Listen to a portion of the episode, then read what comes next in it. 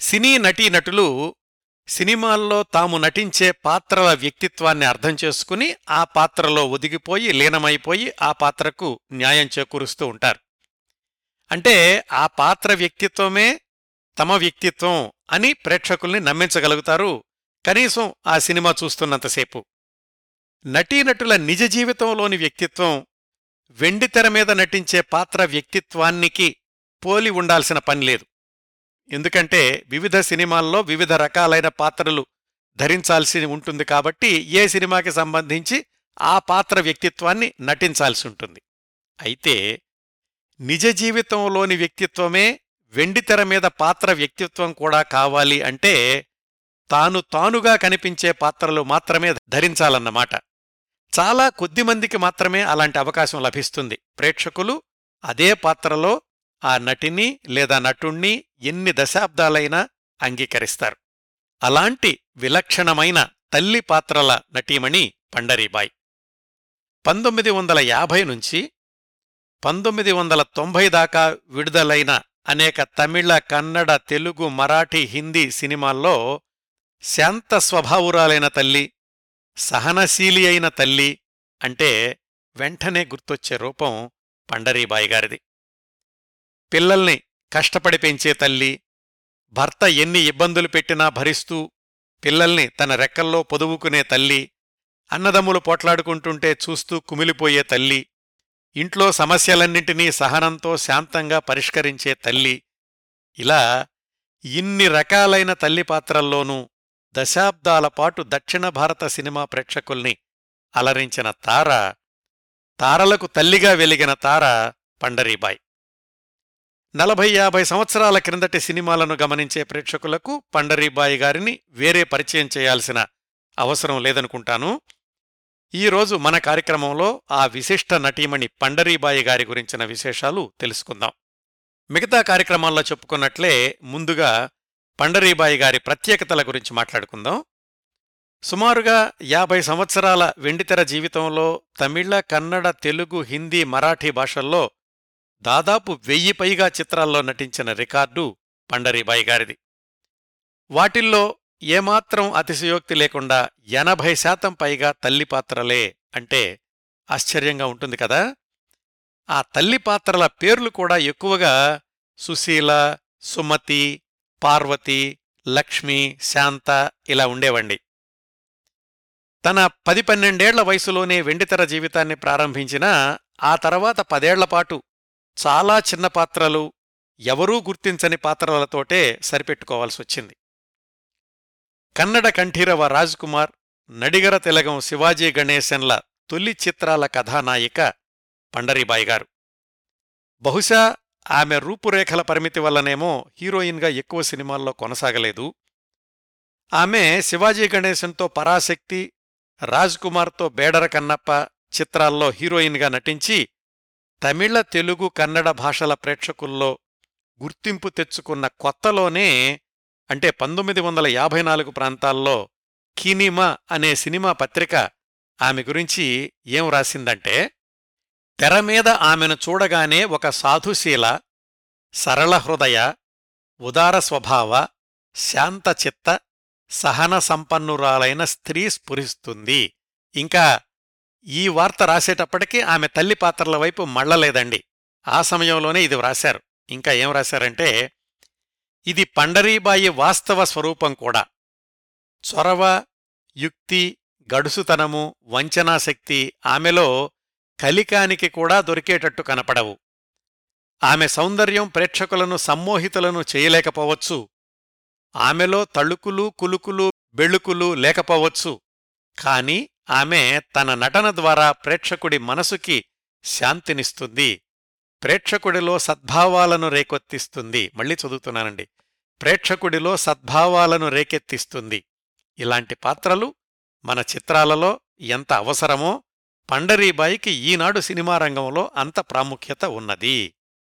ఆ విధంగా రాజ్ కుమార్ శివాజీ గణేశన్ల పక్కన కథానాయికగా నటించిన పండరీబాయి గారే తరువాతి సంవత్సరాల్లో వాళ్ళకి తల్లిగా అనేక సినిమాల్లో నటించారు. రాజ్ కుమార్కైతే పంతొమ్మిది వందల తొంభై దాకా తల్లిగా నటిస్తూనే ఉన్నారు. వీళ్ళకే కాదు దక్షిణాది super stars MGR Sivaji Ganesan Raj Kumar NTR Rajinikanth Krishna వీళ్ళందరికీ కూడా తల్లిగా నటించారు పండరీబాయ్. అంటే మూడు తరాల హీరోలకి తల్లిగా నటించిన ప్రత్యేకత కూడా పండరీబాయ్ గారిది. కన్నడ చిత్రరంగంలో మొట్టమొదటి విజయవంతమైన నటి పండరీబాయి.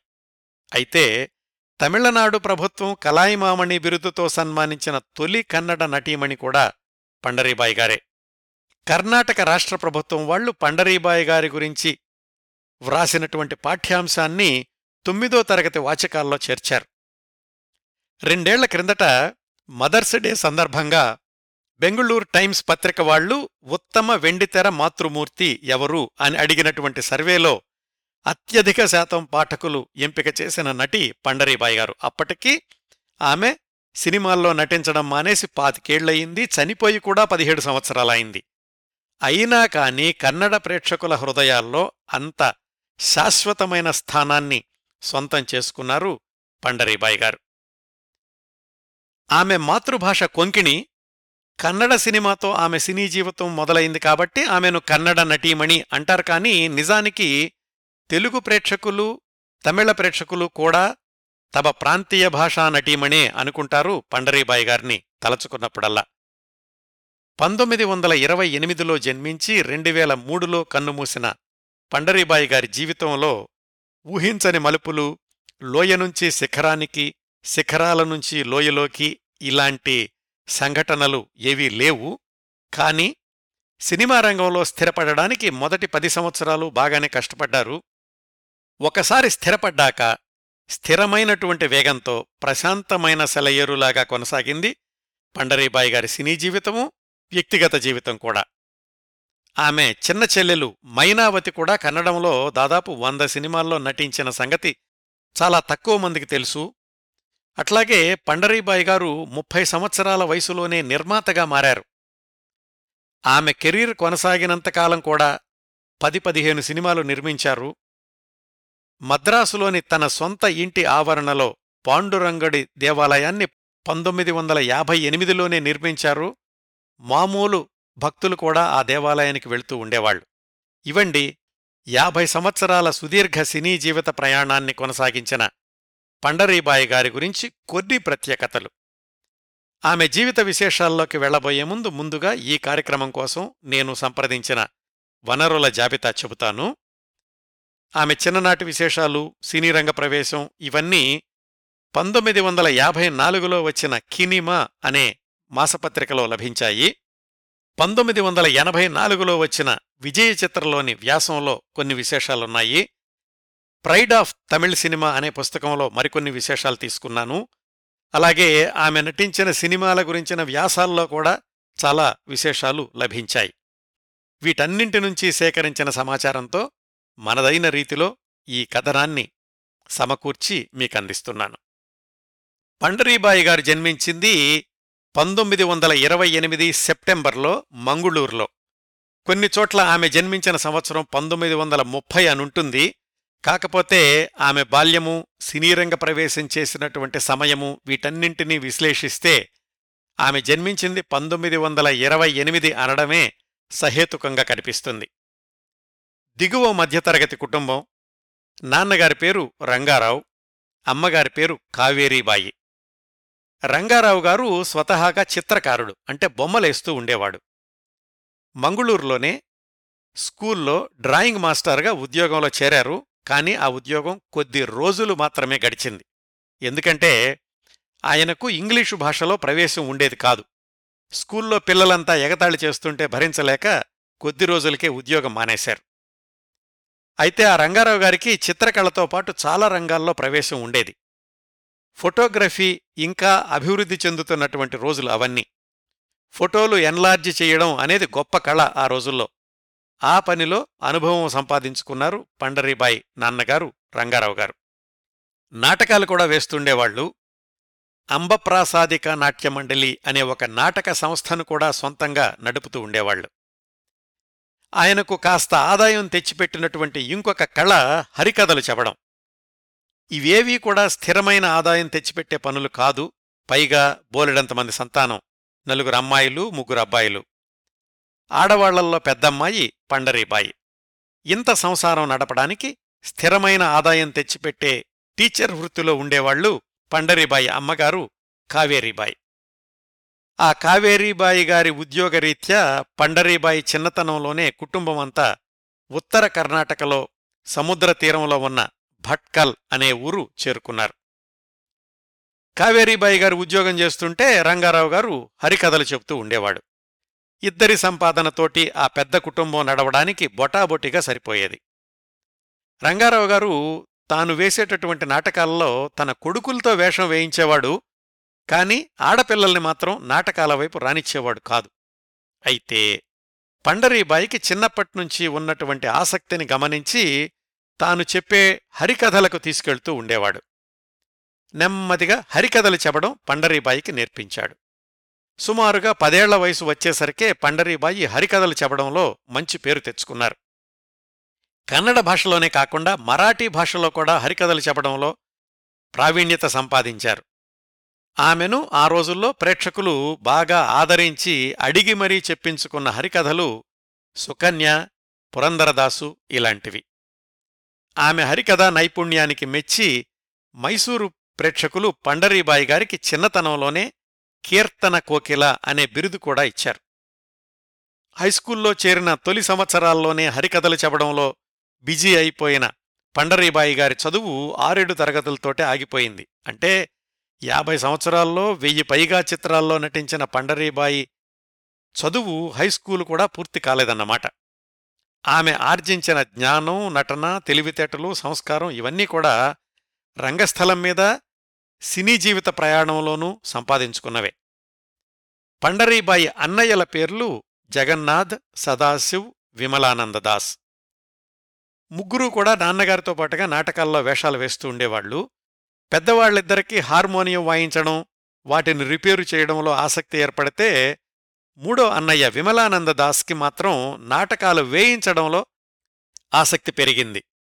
పండరీబాయిని నటిని చేసింది ఆమె జీవితంలోని తరువాత మలుపులకు బీజం వేసింది ఈ మూడో అన్నయ్య విమలానందదాసే. అదెలా జరిగిందంటే వాళ్ళ నాన్నగారు ఆడపిల్లల్ని నాటకాల వైపు రానిచ్చేవాడు కాదు అని చెప్పుకున్నాం కదా అయితే మూడో అబ్బాయి విమలానందదాసు మాత్రం నాన్నగారులాగానే సొంతంగా తను కూడా ఒక నాటకాల కంపెనీని ఆదర్శక నాటక కంపెనీ అనే పేరుతో మైసూరులో ప్రారంభించాడు. సుమారుగా ఆ సమయంలోనే వాళ్ళ కుటుంబం అంతా మైసూరుకి వెళ్ళిపోయింది. విమలానందదాస్ ఒక నాటకం వేసేటప్పుడు అందులో ప్రధాన పాత్రలో నటించాల్సిన నటికి చిట్ట చివర్లో ఏదో ఇబ్బంది వచ్చింది ఆవిడ రాలేకపోయింది. వేరే వాళ్ళెవరూ సమయానికి దొరకలేదు. ఇంకోవైపేమో కాంట్రాక్టు నాటకం కాబట్టి ఆపడానికి వీల్లేదు. అప్పుడు విమలానందదాస్ చెల్లెల్ని అడిగాడు కొంచెం నాటకంలో వేషం వేయొచ్చు కదా అని. సహజంగానే తండ్రికి ఇష్టం ఉండదు కాబట్టి ముందుగా జంకినప్పటికీ అన్నయ్య విమలానంద్ దాస్ ధైర్యం చెప్పాడు. మొత్తానికి తండ్రికి తెలియకుండానే అన్నయ్య ఆధ్వర్యంలో నటిగా రంగస్థల ప్రవేశం చేసింది పండరీబాయ్. తర్వాత వాళ్ళ నాన్నగారికి తెలిసింది ముందుగా కేకలేశాడు. అయితే తర్వాత తర్వాత ఆ నాటకం చూసిన వాళ్ళంతా మీ అమ్మాయి అద్భుతంగా నటించింది అని పొగిడేసరికి తను కూడా ఆనందపడ్డాడు. పైగా నాటకాలు వేస్తోంది తన కొడుకు కంపెనీనే కాబట్టి అడ్డు చెప్పడం మానేశాడు. ఆ విధంగా అనుకోకుండా నటిగా మారిన హరికథా కళాకారిణి పండరీబాయి నటించిన నాటకాల్లో గౌతమ బుద్ధ విక్రమ శశికళ ముదుతన మధువే ఇలాంటివి బాగా పేరు తెచ్చిపెట్టాయి. ఇదంతా జరిగేసరికి ఆమె వయసు పన్నెండు పదమూడేళ్ళు కూడా దాటలేదు. ఆమె గౌతమ బుద్ధలో యశోధర పాత్ర వేసినప్పుడు ప్రముఖ రంగస్థల కన్నడ హాస్య నటుడు దర్శకుడు హిరణ్ణయ్య ఆ నాటకం చూడడం సంభవించింది. అదే సమయానికి హిరణ్ణయ్య వాణి అనే కన్నడ సినిమాకి సహదర్శకత్వం చెయ్యబోతున్నాడు. ఆ వాణి సినిమా నిర్మాత ప్రధాన నటుడు సంగీత దర్శకుడు ఎవరంటే టి. చౌడయ్య అనే ప్రఖ్యాత వయలిన్ విద్వాంసుడు. ఆ సినిమాలో ఆ చౌడయ్య గారు ధరించేటటువంటి పాత్రకి కూతురు వేషం కోసం అమ్మాయి ఎవరైనా దొరుకుతుందా అని వెతుకుతున్నారు. సరిగ్గా అదే సమయంలో రంగస్థలం మీద పండరీబాయిని చూసినటువంటి హిరణ్ణయ్య వాళ్ళ అన్నయ్యను అడిగాడు. సినిమా అనేసరికి నాన్నగారిని అడగాలి అన్నాడు విమలానందదాస్. రంగారావు గారు కూడా వాణి సినిమా నిర్మాణంలో భాగస్వాములంతా బాగా ప్రసిద్ధులవడంతోటి కూతురు అందులో నటించడానికి అభ్యంతరం చెప్పలేకపోయాడు. పైగా అది ప్రధాన నటుడికి కూతురి పాత్ర. పంతొమ్మిది వందల నలభైలో మొదలైన ఆ వాణి అనే కన్నడ సినిమా నిర్మాణం పూర్తవడానికి మూడు సంవత్సరాలు పట్టింది. చివరికి అది పంతొమ్మిది వందల నలభై మూడులో విడుదలైంది. ఆ రోజుల్లో ప్రఖ్యాత సినిమా పత్రిక ఫిల్మ్ ఇండియాలో a sweet entertainer with the violin touch అని ఇంగ్లీష్లో ప్రకటన కూడా ఇచ్చారు. బళ్ళారి లలిత ప్రధాన స్త్రీ పాత్ర ధరించారు. పండరీబాయిది చాలా చిన్న సహాయ పాత్ర అనుకోవచ్చు. దురదృష్టవశాత్తు ఆ సినిమా ఘోరంగా దెబ్బతింది. ఆ సినిమా తెచ్చిపెట్టినటువంటి నష్టాల నుంచి తేరుకోవడానికి నిర్మాతగా వ్యవహరించిన చౌడయ్య గారికి చాలా సంవత్సరాలు పట్టింది. అప్పట్లో దక్షిణ భారతీయ భాషల సినిమా నిర్మాణం అంతా కూడా ఎక్కువగా మద్రాసు కొల్హాపూరు కోయంబత్తూర్లలో జరుగుతూ ఉండేది. వాణి సినిమా నిర్మాణం జరిగినన్ని రోజులు పండరీబాయి తన హరికథా కార్యక్రమాల్లోనే కొనసాగిస్తూనే ఉన్నారు. ఆ సంవత్సరాల్లో అంటే పంతొమ్మిది వందల నలభై నలభై ఏడు ఆ మధ్యలో కన్నడ సినిమాల నిర్మాణం చాలా మందకొడిగా ఉండేది. రికార్డు పరంగా పండరీబాయి నటించిన మొదటి చిత్రం కన్నడ చిత్రం వాణీనే. కానీ దానివల్ల ఆమెకేమీ పెద్దగా పేరు రాలేదు.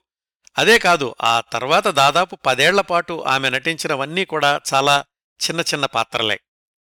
వాణి చిత్రం షూటింగులో ఉండగా పండరీబాయిని చూసిన సుందర్రావు నాదకర్ణి అనే దర్శకుడు తను దర్శకత్వం చేస్తున్న హరిదాస్ అనే తమిళ సినిమాలో అతి చిన్న పాత్రలో నటించడానికి అవకాశం ఇచ్చాడు. ఈ హరిదాస్ అనే సినిమా గురించి ఎంకే త్యాగరాజ భాగవతారు గురించి నేను ప్రసారం చేసిన ఎపిసోడ్లో వివరంగా చెప్పాను.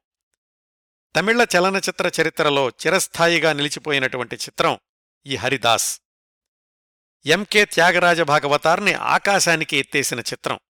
మద్రాసులోని బ్రాడ్వే థియేటర్లో నూట పది వారాలు నిరాటంకంగా నడిచి రికార్డు స్థాపించిన చిత్రం కూడా ఈ హరిదాస్. పంతొమ్మిది వందల నలభై నాలుగు దీపావళికి విడుదలయ్యింది. ఆ సినిమాలో బహుశా ప్రధాన పాత్రలో నటించే అవకాశం ఉంటే పండరీబాయి గారు తొలి దశలోనే స్టార్ అయిపోయి ఉండేవాళ్ళేమో కాని అలా జరగలేదు. హరిదాస సినిమాలో హీరో ఎంకేటి స్త్రీలోలుడు. అందులో వాళ్విల్ ఒరె తిరునాళ్ అనే పాటలో ఎంకేటి గుర్రం మీద వెళుతూ దారిలో ఎదురైన అమ్మాయిల్ని ఆటపట్టిస్తూ ఉంటాడు. ఆ అమ్మాయిల్లో ఒక అమ్మాయి పండరీబాయి. ఆ పాట చివరి చరణంలో హరిదాస్ బారి నుంచి తప్పించుకోవడానికి అడవుల్లోకి పరుగెడుతుంది ఒక అమ్మాయి. ఆ అమ్మాయే పండరీబాయి గారు. ఆ తర్వాత చాలా రోజులకి ఎంకేటి పండరీబాయి గారితోటి సారీ చెప్పాడట. ఆ పాటలో నేను హాయిగా గుర్రం మీద స్వారీ చేస్తుంటే నువ్వేమో కాళ్ళకి చెప్పులు కూడా లేకుండా ఆ చెట్ల మధ్యన పరిగెత్తావు నిన్ను చూసి చాలా జాలేసింది అని. అది ఆమె నటించిన రెండవ చిత్రం మొదటి తమిళ చిత్రం అన్నమాట. ఈ రెండు సినిమాల తర్వాత పండరీబాయికి ఉన్నంతలో కాస్త గుర్తింపు తెచ్చిపెట్టినటువంటి చిత్రం ఆమె నటించిన మూడవ చిత్రం భక్త కుంబార కన్నడ పౌరాణిక చిత్రం. దీని నిర్మాత ప్రఖ్యాత నటుడు దర్శకుడు గాయకుడు హొన్నప్ప భాగవతార్. ఇందులో పండరీబాయికి కాస్త ప్రాధాన్యత ఉన్న పాత్ర లభించింది. ఇంకొక విశేషం ఏమిటంటే ఈ భక్త కుంబారాలో పండరీబాయిని నటిగా మార్చిన వాళ్ళ అన్నయ్య విమలానందదాస్ ఆయన కూడా ప్రాధాన్యత ఉన్న పాత్రలోనే నటించాడు. ఇది పంతొమ్మిది వందల నలభై తొమ్మిదిలో విడుదలైంది. అంటే పండరీబాయి గారు నటించిన రెండో సినిమాకి మూడో సినిమాకి మధ్యలో ఐదేళ్ళు వ్యవధి ఉందన్నమాట. ఈ మధ్యలో వాళ్ళ అన్నయ్య నాటక సమాజం నడుస్తూనే ఉంది. పండరీబాయి ఆ నాటకాల్లో నటిస్తూనే ఉన్నారు. నాటకాల్లో వాళ్ళ అన్నయ్యతో పాటుగా కలిసి పనిచేసిన ఒక ఆయన తర్వాత రోజుల్లో ప్రముఖ సంగీత దర్శకుడయ్యారు. ఆయనే ఆర్ సుదర్శనం. ఆయనకు ఏవిఎం ప్రొడక్షన్స్లో పనిచేసే అవకాశం వచ్చింది. అప్పటికి అంటే పంతొమ్మిది వందల నలభై ఐదు నలభై ఆరు ప్రాంతాలకి ఏవిఎం స్టూడియో ఇంకా మద్రాసుకు రాలేదు. కారైకుడిలోనే ఉండేది. ఆ విశేషాలు కూడా నేను ఏవి మెయ్యప్పన్ గారి గురించిన కార్యక్రమంలో చెప్పాను. వాళ్ళు తీయబోతున్న వేదాల ఉలగం అనే సినిమాలో ప్రధాన పాత్ర కోసం నటిని వెతుకుతున్నారు. అది స్టూడియో నిర్మించే చిత్రం. వాళ్ళు నెల జీతం మీద రెండు మూడు సంవత్సరాల కాంట్రాక్ట్ మీద తీసుకుంటారు. మీ చెల్లెలికైతే అది మంచి అవకాశం అని పండరీబాయి వాళ్ళ అన్నయ్య విమలానంద్ దాస్కి చెప్పాడు సంగీత దర్శకుడు ఆర్ సుదర్శనం. మెయ్యప్పన్ చెట్టియార్కి పండరీబాయి గారు నచ్చారు కానీ ఆమెకు తమిళం అంత స్వచ్ఛంగా రాదు. అందుకని కన్నడంలో రాసుకుని చదువుతూ ఉండేది. సరే అయితే నిన్ను మా స్టూడియోలో కాంట్రాక్ట్ మీద తీసుకుంటాను. ముందుగా తమిళం నేర్చుకో అన్నారు మెయ్యప్పన్ చెట్టియార్. మరి ఆమె తమిళం ధారాళంగా నేర్చుకునే వరకు సినిమా నిర్మాణం ఆపలేరు కాబట్టి వేరే నటీమణిని హీరోయిన్గా వేదాల ఉలగం సినిమా మొదలుపెట్టేశారు దర్శకుడు చెట్టియార్ గారే. ఆ విధంగా అందులో హీరోయిన్ పాత్ర తప్పిపోయింది పండరీబాయికి.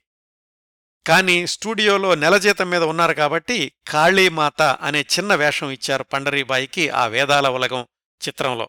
అది కూడా సంభాషణలో లేని పాత్ర. ఆ చిత్రం భక్త కుంభార కంటే ముందే పంతొమ్మిది వందల నలభై ఎనిమిదిలో విడుదలైంది. ఈ సినిమా కూడా హిట్ అయింది గాని పండరీబాయి కెరీర్కి ఏమీ ఉపయోగపడలేదు. వేదాల ఉలగం నిర్మాణం తర్వాత ఏవిఎం వాళ్ళే తమ స్టూడియోని మద్రాసుకి మార్చి అక్కడ నిర్మించిన చిత్రం వాళ్కై ఈ చిత్రం గురించి వైజయంతిమాల గారి ఎపిసోడ్లో వివరంగా చెప్పాను. ఈ సినిమాలో అంటే వాళ్కైలో హీరోయిన్ తర్వాత అంత ప్రాధాన్యత ఉన్న పెళ్ళి కాని తల్లి పాత్ర ఇద్దామనుకున్నారు పండరీబాయికి. అయితే అప్పటికూడా ఆమెకు తమిళ ఉచ్చారణ సరిగా రాకపోవడంతోటి పండరీబాయికి ఇద్దామనుకున్న పాత్రను ఎంఎస్ ద్రౌపది అనే నటికిచ్చారు. వాళ్కై పంతొమ్మిది వందల నలభై తొమ్మిదిలో విడుదలయింది అదే సినిమాని ఏవిఎం వాళ్ళు హిందీలో బహార్ అనే పేరుతోటి పునర్నిర్మాణం చేశారు. దాన్లో పండరీబాయి గారికి వాళ్కైలో ఇద్దామనుకున్న పాత్ర ఇచ్చారు. సినిమాలో చాలాసేపు కనిపించే పాత్ర నటనకు చాలా అవకాశం ఉన్న పాత్ర అమాయకమైన పల్లెటూరు యువతి ఆ ఊరికి అతిథిగా వచ్చిన అబ్బాయి చేతిలో మోసపోవడం అతడ్డి వెతుక్కుంటూ పట్నం వెళ్ళడం ఓ పసిబిడ్డకు జన్మనివ్వడం ఇలా సాగుతుంది పండరీబాయి ధరించిన పాత్ర బహార్లో. ఆమె ముఖంలో సహజంగా కనిపించే అమాయకత్వం సాధుస్వభావం ఆ పాత్రకు సరిగ్గా సరిపోయాయి. అప్పటి వరకు ఆమె నటించిన సినిమాలతో పోల్చుకుంటే ఎక్కువ నిడివిగల పాత్ర ఈ బహార్లోదే. అయితే ఒక విశేషం ఏమిటంటే పండరీబాయి అన్న పేరు ఉత్తర భారతదేశ ప్రేక్షకులకి నచ్చదేమోనని ఆమె పేరు పద్మిని అని మార్చారు బహార్ టైటిల్స్లో. వైజయంతిమాలకు కూడా అదే మొట్టమొదటి హిందీ సినిమా కదా అందుకని టైటిల్స్లో ఇద్దరు నూతన తారలు అని ప్రత్యేకంగా ప్రముఖంగా ప్రకటించారు. ఆ విధంగా కూడా బహార్ సినిమా విజయవంతమైనప్పటికీ పండరీబాయి పాత్రను ప్రేక్షకులు మెచ్చుకున్నప్పటికీ ఆమె పండరీబాయి అన్న విషయం ప్రేక్షకుల్లో గాని పరిశ్రమల్లో కానీ ప్రాచుర్యంలోకి రాలేదు. అట్లా బహార్ సినిమా కూడా పండరీబాయి వెండితెర జీవితాన్ని ఒక మెట్టు పైకి ఎక్కించలేకపోయింది. ఈ చిత్రం పంతొమ్మిది వందల యాభై ఒకటిలో విడుదలయ్యింది. అప్పటికి పండరీబాయి సినీరంగ ప్రవేశం చేసి రికార్డుల ప్రకారం ఎనిమిది సంవత్సరాలయింది ఏవిఎం వాళ్ళకు రాసిన కాంట్రాక్టు పూర్తయింది ఆ కాంట్రాక్టులో ఉన్న మూడేళ్ళలో జరిగినటువంటి ఉపయోగం ఏమిటంటే పండరీబాయి తమిళ భాషను క్షుణ్ణంగా నేర్చుకున్నారు. ఏవిఎం కాంట్రాక్ట్ అయిపోయింది కాబట్టి ఇంకా ఆమె బయట సినిమాల్లో నటించొచ్చు. అట్లా ఆమె నటించిన ద్విభాషా చిత్రం రాజా విక్రమ తమిళంలో అదే సినిమా కన్నడంలో శనీశ్వర మహత్యం.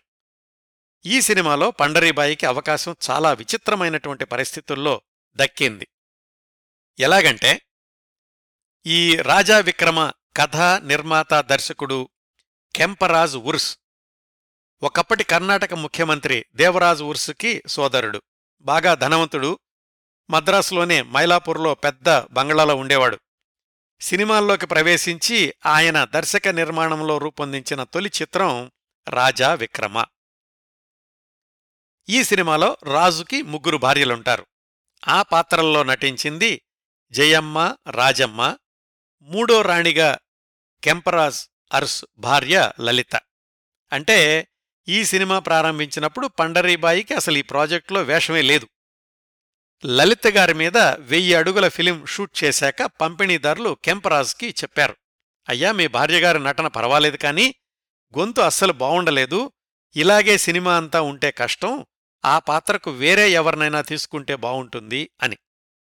అప్పుడు సినిమా క్షేమం గురించి ఆలోచించిన కెంపరాజ్ తన భార్య లలితతో తీసినటువంటి ఫిలింని పక్కన పెట్టి ఆ పాత్ర కోసం పండరీబాయిని తీసుకున్నారు. దాదాపు ముగ్గురు హీరోయిన్లలో ఒకరు అనిపించే పాత్ర. ఆ సినిమా తమిళంలో పరాజయం పాలైంది కన్నడంలో మాత్రం అద్భుతమైన విజయం సాధించింది. పండరీబాయిని ప్రేక్షకులు గుర్తుంచుకునేటటువంటి పాత్ర దక్కింది చాలా సంవత్సరాలకి. ఈ చిత్రం కూడా బహార్ విడుదల కంటే ముందు పంతొమ్మిది వందల యాభైలోనే విడుదలయ్యింది. ఈ సినిమా తర్వాత ఆ రోజుల్లోని మరొక ప్రముఖ చిత్ర నిర్మాణ సంస్థ జూపిటర్ పిక్చర్స్ వాళ్ళు పండరీబాయిని మూడు సినిమాలకు కాంట్రాక్టు వ్రాయించుకున్నారు కానీ ఒకే సినిమాలో అవకాశం ఇచ్చారు. అదే పంతొమ్మిది వందల యాభై ఒకటిలో విడుదలైన ఎంజీఆర్ అంజలీదేవి ప్రధాన పాత్రల్లో నటించిన మర్మయోగి. దీనిలో కూడా పండరీబాయి గారిది పర్వాలేదు అనిపించే పాత్ర మాత్రమే ఇట్లా పంతొమ్మిది వందల యాభై ఒకటి వరకు జరిగింది. ఇన్నేళ్ళ నత్తనడక తర్వాత పంతొమ్మిది వందల యాభై రెండులో వచ్చిన తమిళ చిత్రం పరాశక్తి. శివాజీ గణేశన్ హీరోగా మొదటి చిత్రం. దానిలో లభించిన ప్రధాన పాత్ర పండరీబాయి గారి నట జీవితాన్ని పూర్తిగా మార్చేసింది. ఆ తర్వాత నలభై సంవత్సరాల పాటు వెనక్కి తిరిగి చూసుకునే అవసరం లేకుండా చేసింది. పరాశక్తి చిత్రం గురించి పూర్తిస్థాయి కార్యక్రమం చేయగలిగినంత చెయ్యాల్సినంత సమాచారం లభ్యమవుతోంది. భవిష్యత్తులో ఆ కార్యక్రమం చేస్తాను. ప్రస్తుతానికి పండరీబాయి గారి కోణంలో పరాశక్తి చిత్ర విశేషాలు తెలుసుకుందాం. పంతొమ్మిది వందల యాభై ప్రాంతాల్లో తమిళనాడు అంతటా పరాశక్తి అనే రంగస్థల నాటకం విజయవంతంగా ప్రదర్శిస్తూ ఉండేవాళ్ళు దాని రచయిత బాలసుందరం అనే తమిళ సాహితీ ప్రముఖుడు. రంగూర్లో స్థిరపడ్డ ఒక తమిళ కుటుంబం రెండో ప్రపంచ యుద్ధ సమయంలో మధురైకి తిరిగొచ్చే సమయంలో వాళ్ళకి ఎదురైనటువంటి అనుభవాలు. ఇది పరాశక్తి చిత్రంలోని ప్రధాన కథాంశం. ఆ తమిళ కుటుంబంలో ముగ్గురు అన్నదమ్ములుంటారు. మధురైలో పెరిగి పెద్దదవుతూ ఉంటుంది వాళ్ళ చెల్లెలు. ఇవి ప్రధాన పాత్రలు. ఈ పరాశక్తి నాటకాన్ని పిఏ పెరుమాళ్ అనే పంపిణీదారుడు సినిమాగా తీద్దాము అనుకుని ఏవిఎం చెట్టియార్ గారిని కలుసుకున్నాడు. ఇద్దరూ కలిసి సంయుక్తంగా పరాశక్తి చిత్ర నిర్మాణాన్ని ప్రారంభించారు. ముగ్గురు అన్నదమ్ముల్లో ఒకళ్ళగా కొత్త నటుడు విసి గణేశన్ను ఎంపిక చేసుకున్నారు. ఆయనే శివాజీ గణేశన్. పరాశక్తి నిర్మాణ సన్నాహాల్లో ఉండగానే ఇటు అంజలీదేవి ఆదినారాయణరావు గారులు సొంతంగా అంజలి పిక్చర్స్ అనే చిత్ర నిర్మాణ సంస్థను మొదలుపెట్టారు. ఆ బ్యానర్లో మొదటి సినిమాగా ఎల్వి ప్రసాద్ గారి దర్శకత్వంలో పరదేశీ అనే సినిమా కోసమని ప్రణాళికలు సిద్ధం చేసుకుంటున్నారు. పరదేశీలో అక్కినేని అంజలీదేవి హీరో హీరోయిన్లు. మరొక ప్రధాన పాత్ర కోసం కొత్త నటుణ్ణి వెతుకుతున్నటువంటి క్రమంలో ఆ సినిమాకు కూడా పెట్టుబడి పెడుతున్న పంపిణీదారుడు పిఏ పెరుమాళ్ శివాజీ గణేశన్ గురించి చెప్పాడు. ఆ కుర్రాణ్ణి ఇప్పుడే మేము పరాశక్తిలో ప్రధాన పాత్రకు తీసుకున్నాం. మీకు కూడా సరిపోతాడేమో చూడండి అని. పరదేశీ దాని తమిళ వర్షన్ పూంగోదై సమాంతరంగా నిర్మాణం చెయ్యాలని నిర్మాతల ఆలోచన. ఎలాగూ హీరోగా అక్కినేని గారున్నారు కదా రెండో ప్రధాన పాత్రకు తమిళ కుర్రాడైతే బావుంటుంది అనుకున్నారేమో గాని ఆ పాత్రకు శివాజీ గణేశన్ని ఎంపిక చేసుకున్నారు. అయితే పరాశక్తి విడుదలయ్యాకే పరదేశీని విడుదల చేసుకోవాలి అని షరతు పెట్టాడు ఆ పంపిణీదారుడు పిఏ పెరుమాళ్. అందుకని శివాజీ గణేశన్ హీరోగా పరాశక్తి ముందుగా విడుదలయ్యింది పంతొమ్మిది వందల యాభై రెండు దీపావళికి. తెలుగు పరదేశీ శివాజీ గణేశన్ మూడవ చిత్రంగా పంతొమ్మిది వందల యాభై మూడు జనవరి పద్నాలుగున సంక్రాంతికి విడుదలయ్యింది. ఇదంతా శివాజీ గణేశన్ గురించిన సమాచారం కదా? పండరీబాయి గారి ప్రసక్తి ఎక్కడుంది అనుకుంటున్నారేమో కదా? ఆమె గురించి చెప్పడానికి ఇదంతా ఉపోద్ఘాతం అనుకోవచ్చండి. పరాశక్తి పరదేశి రెండు చిత్రాల్లోనూ పండరీబాయి గారు నటించారు. ఇవి విడుదలవడం అయితే పంతొమ్మిది వందల యాభై రెండు యాభై మూడుల్లో జరిగాయి కానీ నిర్మాణం మాత్రం పంతొమ్మిది వందల యాభై ప్రాంతాల్లోనే మొదలైంది. అంటే అప్పటికి పండరీబాయి గారు బహార్ రాజా విక్రమ ఆ సినిమాల్లో కూడా నటిస్తున్నారన్నమాట. పరాశక్తిలో పండరీబాయికి శివాజీ గణేశన్ పక్కన జంటగా నటించే అవకాశం చాలా విచిత్రంగా వచ్చింది. నిజానికి పరాశక్తి రంగస్థల నాటకంలో ముగ్గురు అన్నదమ్ముల్లో చిన్న తమ్ముడికి జోడీగా నటించే పాత్ర లేదు. అయితే ఆ నాటకాన్ని సినిమా స్క్రిప్టుగా మార్చే క్రమంలో స్క్రిప్ట్ రైటర్ కరుణానిధికి కథ సరళంగా సాగడం కోసం ఒక పాత్ర అవసరం అనిపించి శివాజీ గణేశన్ను ప్రేమించే అమ్మాయి పాత్రను సృష్టించారు. ఆ పాత్ర కోసం పండరీబాయి గారిని ఎంపిక చేసుకున్నారు. తమ దగ్గరున్నటువంటి రోజుల్లో పండరీబాయికి ఎక్కువ అవకాశాలు ఇవ్వలేకపోయినా రాజా విక్రమ చిత్రంలో ఆమె నటనను చూసి ఏవిఎం చెట్టియారే పరాశక్తిలో ఆ పాత్రకు పండరీబాయిని తీసుకోమని సిఫార్సు కూడా చేశారట. విడుదలయ్యాక పరాశక్తి చిత్రం సృష్టించిన సంచలనం గురించి ఎంతసేపైనా మాట్లాడుకోవచ్చు. తమిళ చలనచిత్ర చరిత్రలో కల్ట్ సినిమాగా నిలిచిపోయింది ఈ పరాశక్తి. శివాజీ గణేశన్ని తమిళ తెరకు దొరికిన మరొక అద్భుతమైన నటుడు అని అందరూ కూడా ప్రశంసించారు. ఆయన పక్కన నటించిన పండరీబాయి గారికి కూడా పత్రికల్లో ప్రేక్షకుల్లో చాలా చక్కటి గుర్తింపు లభించింది. దీంతోపాటే ప్రారంభమైన పరదేశీ ఒక మూడు నెలల తర్వాత విడుదలైందని చెప్పాను కదా! విచిత్రంగా పరదేశీలో పండరీబాయి కొడుకు శివాజీ గణేశన్. పరదేశీలో హీరో అక్కినే నాగేశ్వరరావు గారు కదా? చిత్రకథలో ఆయన మిత్రుడి భార్య పండరీబాయి. పండరీబాయి భర్త చనిపోయేటప్పటికీ ఆమెకు ఒక చిన్న పిల్లవాడుంటాడు. ఆ కుర్రాడే పెరిగి పెద్దయ్యాక శివాజీ గణేశన్ అవుతాడనమాట ఇలా శివాజీ గణేశన్ చిత్రరంగ ప్రవేశం చేసి నటించిన మొదటి రెండు సినిమాల్లోనూ ఆయనతో పాటుగా నటించిన ప్రత్యేకతను దక్కించుకున్నారు పండరీబాయి. ఒక సినిమాలో ప్రేయసిగా ఇంకొక సినిమాలో తల్లిగా. పరదేశీ చిత్రం పరాశక్తిలాగా ఘన విజయం సాధించలేకపోయినప్పటికీ మంచి సినిమాగా పేరు తెచ్చుకుంది. పండరీబాయి గారికి గుర్తింపు మరికొంచెం పెరిగింది.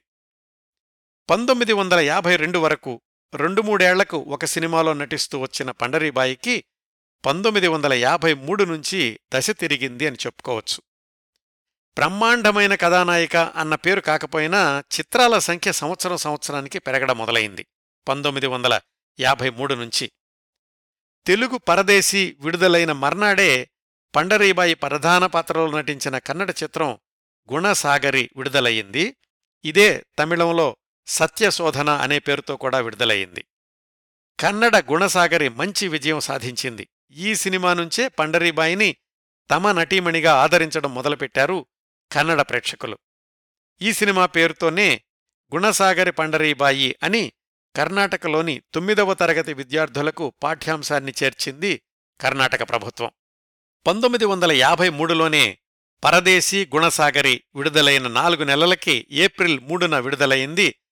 పండరీబాయి ప్రధాన పాత్రలో నటించిన పరదేశీ తర్వాత మరొక తెలుగు చిత్రం గుమాస్తా.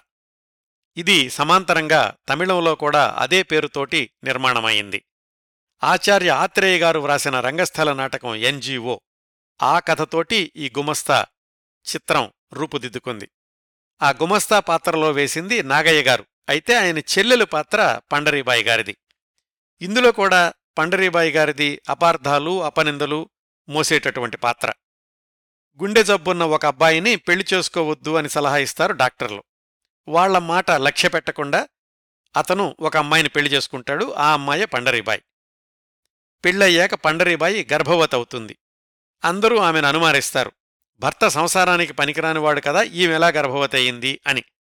వాళ్ళన్నయ్య నాగయ్య ఇలాంటి సమస్యలన్నింటినీ ఎలా పరిష్కరిస్తాడు అనేది గుమస్తా సినిమా కథ. ఈ సినిమా తెలుగులోనూ తమిళంలోనూ కూడా అంతగా విజయం సాధించలేదు. గుమస్తా విడుదలైన రెండు నెలలకి విడుదలైన తమిళ చిత్రం తిరుంబిపార్లో శివాజీ గణేశన్కి చెల్లెలుగా నటించారు పండరీబాయ్. ఆ సంవత్సరమే విడుదలైన కంగల్ తమిళ సినిమాలో మళ్ళీ శివాజీ గణేశన్కి జోడీగా నటించారు పండరీబాయ్.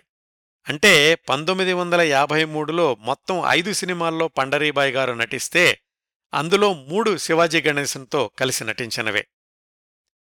తరువాతి సంవత్సరం పంతొమ్మిది వందల యాభై నాలుగులో విడుదలయింది పండరీబాయిని కన్నడ ప్రేక్షకులకు మరింత దగ్గర చేసిన చిత్రం డాక్టర్ రాజ్ కుమార్ ప్రధాన పాత్రలో నటించిన మొట్టమొదటి కన్నడ చిత్రం బేడర కన్నప్ప.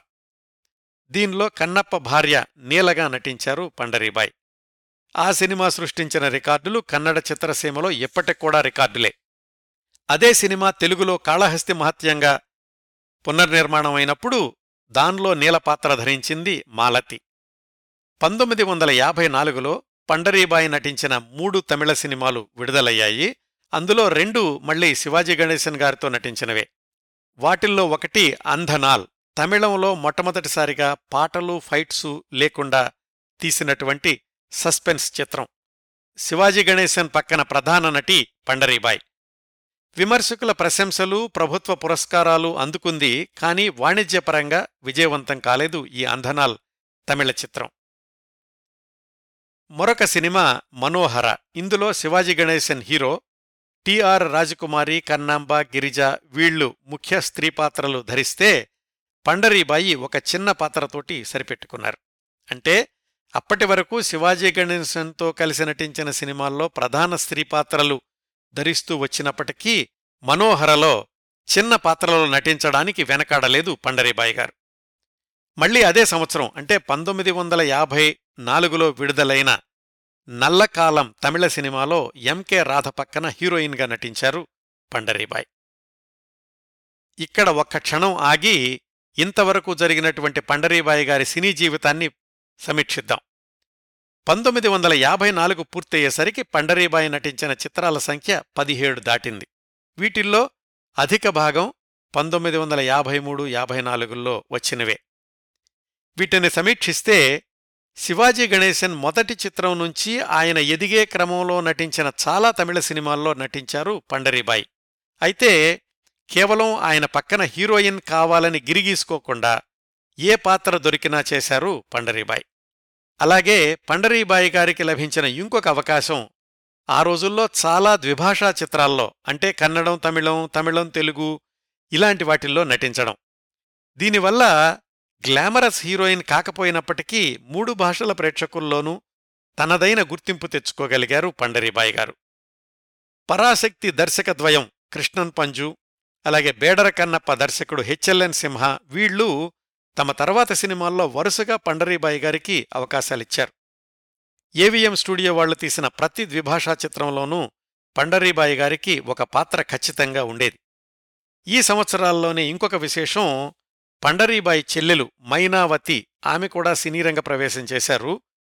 పంతొమ్మిది వందల యాభై మూడులో విడుదలైన కంగల్ తమిళ చిత్రంలో పండరీబాయిది ప్రధాన పాత్ర అయితే ఆమె చెల్లెలు మైనావతి ఒక చిన్న పాత్ర ధరించారు. ఈ పంతొమ్మిది వందల యాభై నాలుగులోనే కినిమాలో వచ్చినటువంటి వ్యాసంలో పండరీబాయి గారి భవిష్యత్తును ఊహిస్తూ ఇలా రాశారు.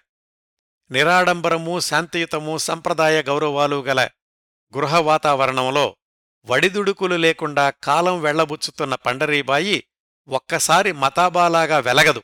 కాని చిరకాలం నిలిచి ప్రకాశిస్తుంది. తాత్కాలికంగా సినిమా ప్రేక్షకులు కళ్ళు బిరిమిట్లు కొలిపే తారలు వెనకబడిన తర్వాత కూడా పండరీబాయి సినిమా ప్రేక్షకుల ఆదరాన్ని సంపాదించుకుంటూ ఉండగలుగుతుంది అనడానికి సందేహం లేదు. నిజంగా ఈ వార్త వ్రాసినటువంటి విలేకర్ని అభినందించి తీరాలండి. ఆయన ఏం రాశారంటే మొట్టమొదట్లోనే చిరకాలం నిలిచి ప్రకాశిస్తుంది అలాగే కళ్ళు మిరుమిట్లు గొలిపే తారలు వెనకబడిపోయినప్పటికీ తర్వాత కూడా పండరీబాయి సినిమా ప్రేక్షకుల ఆదరాన్ని సంపాదించుకుంటూ ఉండగలుగుతుంది అని పంతొమ్మిది వందల యాభై నాలుగులో ఊహించగలిగారు. వాళ్ళు ఊహించినట్టుగానే ఆ తర్వాత నలభై సంవత్సరాలు. పంతొమ్మిది వందల తొంభై నాలుగు వరకు కూడా సినిమాల్లో కొనసాగారు పండరీబాయి గారు. మళ్ళీ ఆమె సినీ జీవిత ప్రయాణానికొస్తే ఆ పత్రిక వాళ్ళు ఊహించినట్టే తరువాతి సంవత్సరాల్లో పండరీబాయి కథానాయికగా నటించిన చిత్రాలు కొన్నే వచ్చినప్పటికీ పంతొమ్మిది వందల అరవైల నుంచి అక్క పాత్రలకు తల్లి పాత్రలకు వెళ్ళిపోయారు. కారణం బహుశా ఆనాటి ఇతర హీరోయిన్లలాగా గ్లామర్ పాత్రల వైపు మొగ్గు చూపించకపోవడం అలాగే శాంత స్వభావం ఉన్న సాత్విక పాత్రలకు కరుణరసభరితమైనటువంటి పాత్రల్లోనూ ఎక్కువగా ఒదిగిపోవడం అయ్యుండొచ్చు. పంతొమ్మిది వందల యాభై ఐదు యాభై ఆరుల్లో అయితే ఎక్కువగా కన్నడ పౌరాణిక సరిగ్గా చెప్పాలంటే పౌరాణిక భక్తిరస ప్రధానమైనటువంటి చిత్రాల్లో కథానాయికగానే నటించారు పండరీబాయ్. ఆమె చెల్లెలు మైనావతి కూడా పంతొమ్మిది వందల యాభై ఐదులో విడుదలైన సంత సఖు అనే కన్నడ సినిమాలో కన్నడ ప్రేక్షకులకు పరిచయమయ్యారు. పంతొమ్మిది వందల యాభై ఏడులో పండరీబాయి గారి నట జీవితంలో ఒక మలుపు ఆమె నిర్మాతగా మారడం. అప్పటికీ ఆమె వయసు ముప్పై సంవత్సరాల లోపే. ఆమె నటించిన సినిమాల సంఖ్య కూడా పాతిక దాటలేదు. అయినా కాని ధైర్యం చేసి కన్నడంలో శ్రీ పాండురంగా ప్రొడక్షన్స్ అనే బ్యానర్లో ఆమె నిర్మించిన తొలి సాంఘిక చిత్రం రాయర సోసే. రాజ్ కుమార్ పండరీబాయి హీరో హీరోయిన్లు. ఆసక్తికరంగా రాజ్ కుమార్ గారు నటించిన మొట్టమొదటి సాంఘిక చిత్రం కూడా ఇదే రాయర సోసే. ఆయన మొదటి చిత్రం బేడర కన్నప్ప నుంచి ఈ సినిమా ముందు వరకు ఆయన నటించినవన్నీ కూడా పౌరాణిక గాథలే. ఆ విధంగా కన్నడ కంఠీరవుడికి మొట్టమొదటిసారి సాంఘిక చిత్రంలో నటించే అవకాశం ఇచ్చినటువంటి ప్రత్యేకత నిర్మాతగా పండరీబాయి గారికి దక్కింది. ఈ రాయర సోసే కన్నడ చిత్రం ఇంకొక ప్రత్యేకత ఈ సినిమా ద్వారానే కన్నడ చిత్రరంగానికి పరిచయం అయ్యారు గాయని ఎస్ జానకి. పండరీబాయి నటిగా కొనసాగుతూనే నిర్మాతగా కూడా దాదాపు పది పదిహేను చిత్రాలు నిర్మించారు తన వెండితెర జీవితంలో. పంతొమ్మిది వందల ఎనభై నాలుగు జనవరిలో విడుదలైన ఏఎన్ఆర్ సుజాత హీరో హీరోయిన్లుగా నటించిన కోటీశ్వరుడు చిత్రానికి నిర్మాతల్లో ఒకరి పేరు పిహెచ్ రామారావు అనుంటుంది. ఆయనెవరో కాదు పండరీబాయి గారి భర్తగారే. అక్కినే నాగేశ్వరరావు గారిని అన్నయ్య అని పిలిచిన ఏకైక నటి పండరీబాయి గారేనట ఈ విషయాన్ని ఆ తర్వాత ఇంటర్వ్యూల్లో అక్కినే నాగేశ్వరరావు గారే స్వయంగా చెప్పారు. నిర్మాతగా గొప్ప పేరు సంపాదించుకోలేకపోయినప్పటికీ బహుశా నష్టాలు రాకపోవడం వల్లనే అంతకాలం సినీ నిర్మాణంలో కొనసాగి ఉంటారు అనుకోవచ్చు. అంతవరకు డబ్బింగ్ చిత్రాల ద్వారానే తెలుగు ప్రేక్షకులకు ఎక్కువగా పరిచయం ఉన్న పండరీబాయి గారు పంతొమ్మిది వందల డెబ్భై నుంచి స్ట్రెయిట్ తెలుగు సినిమాల్లో కూడా తల్లి పాత్రలు అతిథి పాత్రలు ధరించారు. వాటిల్లో కొన్ని పండంటి కాపురం నిజం నిరూపిస్తా మరపురాని తల్లి కోడలు పిల్ల ఇలాంటివి. పంతొమ్మిది వందల ఎనభైల్లో ఆమె నటించిన కొన్ని తెలుగు సినిమాలు సూపర్ మ్యాన్ సర్దార్ పాపారాయుడు హేమాహేమీలు ధర్మచక్రం రగిలే గుండెలు మొదలైనవి. ఆ మూడు దశాబ్దాల్లో పండరీబాయి గారు కన్నడ తమిళ తెలుగు మూడు భాషల చిత్రాల్లోనూ తరచూ కనిపిస్తూ ఉండేవాళ్ళు ఇంకా ఆ దశాబ్దాల్లో పండరీబాయి గారి వ్యక్తిగత జీవితంలోని కొన్ని సంఘటనలు. పండరీబాయి గారు కాస్త ఆలస్యంగా వివాహం చేసుకున్నారు. భర్త పేరు పి హెచ్ రామారావు. పంతొమ్మిది వందల ఎనభై నాలుగులో వచ్చిన విజయ చిత్రలోని వ్యాసం ప్రకారం వాళ్ళకి ఇద్దరు అబ్బాయిలు సంతానం. పంతొమ్మిది వందల యాభై ఎనిమిదిలోనే మద్రాసులోని కోడంబాకంలో పెద్ద స్థలంలో ఇల్లు కట్టుకున్నారు. తమ ఇంటి ఆవరణలోనే తనకి ఇష్టదైవమైన పాండురంగడి దేవాలయం కూడా నిర్మించుకున్నారు. ఆమె జీవించినంతకాలం తన ఆవరణలోని ఆ దేవాలయ సంరక్షణ బాధ్యతలన్నీ ఆమె కుటుంబ సభ్యులే చూస్తూ ఉండేవాళ్ళు బయట వాళ్ళు కూడా చాలామంది ఆ దేవాలయానికి వెళ్తూ ఉండేవాళ్ళు మూడు భాషల్లోని చిత్రాల్లోనూ నటిగా తీరిక లేకుండా నటిస్తూనే పంతొమ్మిది వందల తొంభైల్లో టీవీ సీరియల్స్లో కూడా నటించారు పండరీబాయ్. అప్పటికీ ఆమె చెల్లెలు మైనావతి కూడా దాదాపు వంద కన్నడ సినిమాల్లో నటించారు. ఇది పంతొమ్మిది వందల తొంభై వచ్చేసరికి. ఆమె చెల్లెలి కొడుకులు టీవీ సీరియల్స్ ప్రొడక్షన్స్ రంగంలోకి ప్రవేశించినప్పుడు పండరీబాయి చెల్లెలు మైనావతి ఇద్దరూ కూడా ఆ సీరియల్స్లో నటించారు.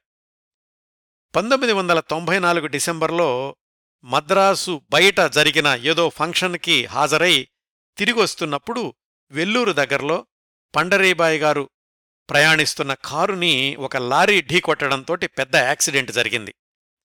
ఆ ప్రమాదంలో ఆమె ఎడమ చేతిని తీసేయాల్సొచ్చింది. అప్పటికే ఆమె డయాబెటిక్ పేషెంట్ కూడా.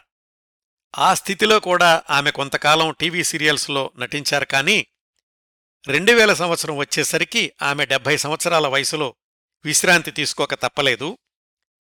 రెండు వేల రెండు డిసెంబర్లో అనారోగ్య సమస్యలతో మద్రాసులోని అపోలో ఆస్పత్రిలో చేరారు.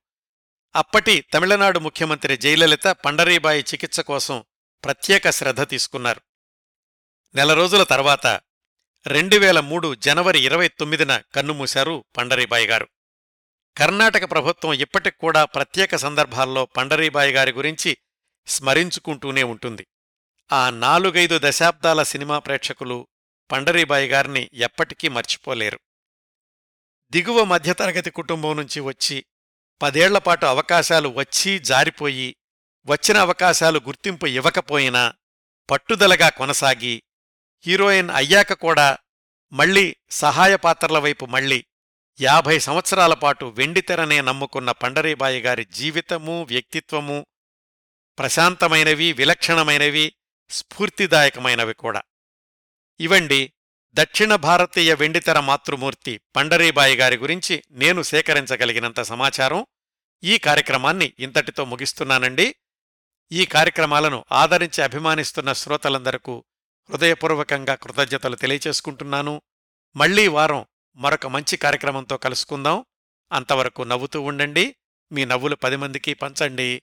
ప్రస్తుతానికి మీ దగ్గర సెలవు తీసుకుంటోంది సదా మీ ఆదరాభిమానాలను కోరుకునే మీ కిరణ్ ప్రభ.